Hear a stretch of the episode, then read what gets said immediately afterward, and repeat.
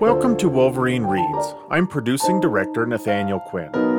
This month marks a full year since beginning this branch of Wolverine Theatrics. For those of you thinking the first episode of Wolverine Reads went live on June 1st of 2020, you are correct. But prior to each show, we hunt down new scripts, find a cast, rehearse, revise, rehearse, record, edit, and all of this happens around our day job, or as is the case for many of us, our day jobs. And through that, and a pandemic, we managed to produce four new plays, celebrate four playwrights, interview one historian extraordinaire, work with 36 different actors, and connect with a sound engineer who has helped us immensely, and continue to grow at a regional level.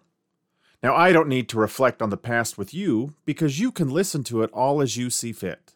Instead, we at Wolverine Reads want to let you know what's coming up.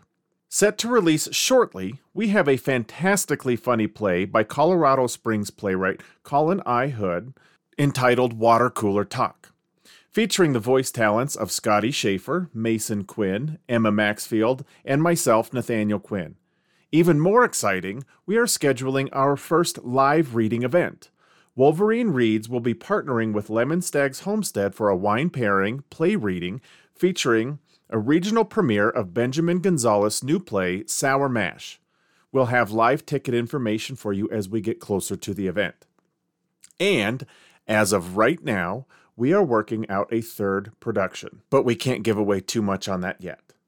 Now, this past year and our upcoming season couldn't be done without all of you and your support as listeners. As always, please check out our Patreon page at www.patreon.com forward slash Wolverine Reads. And please keep listening, liking, and sharing.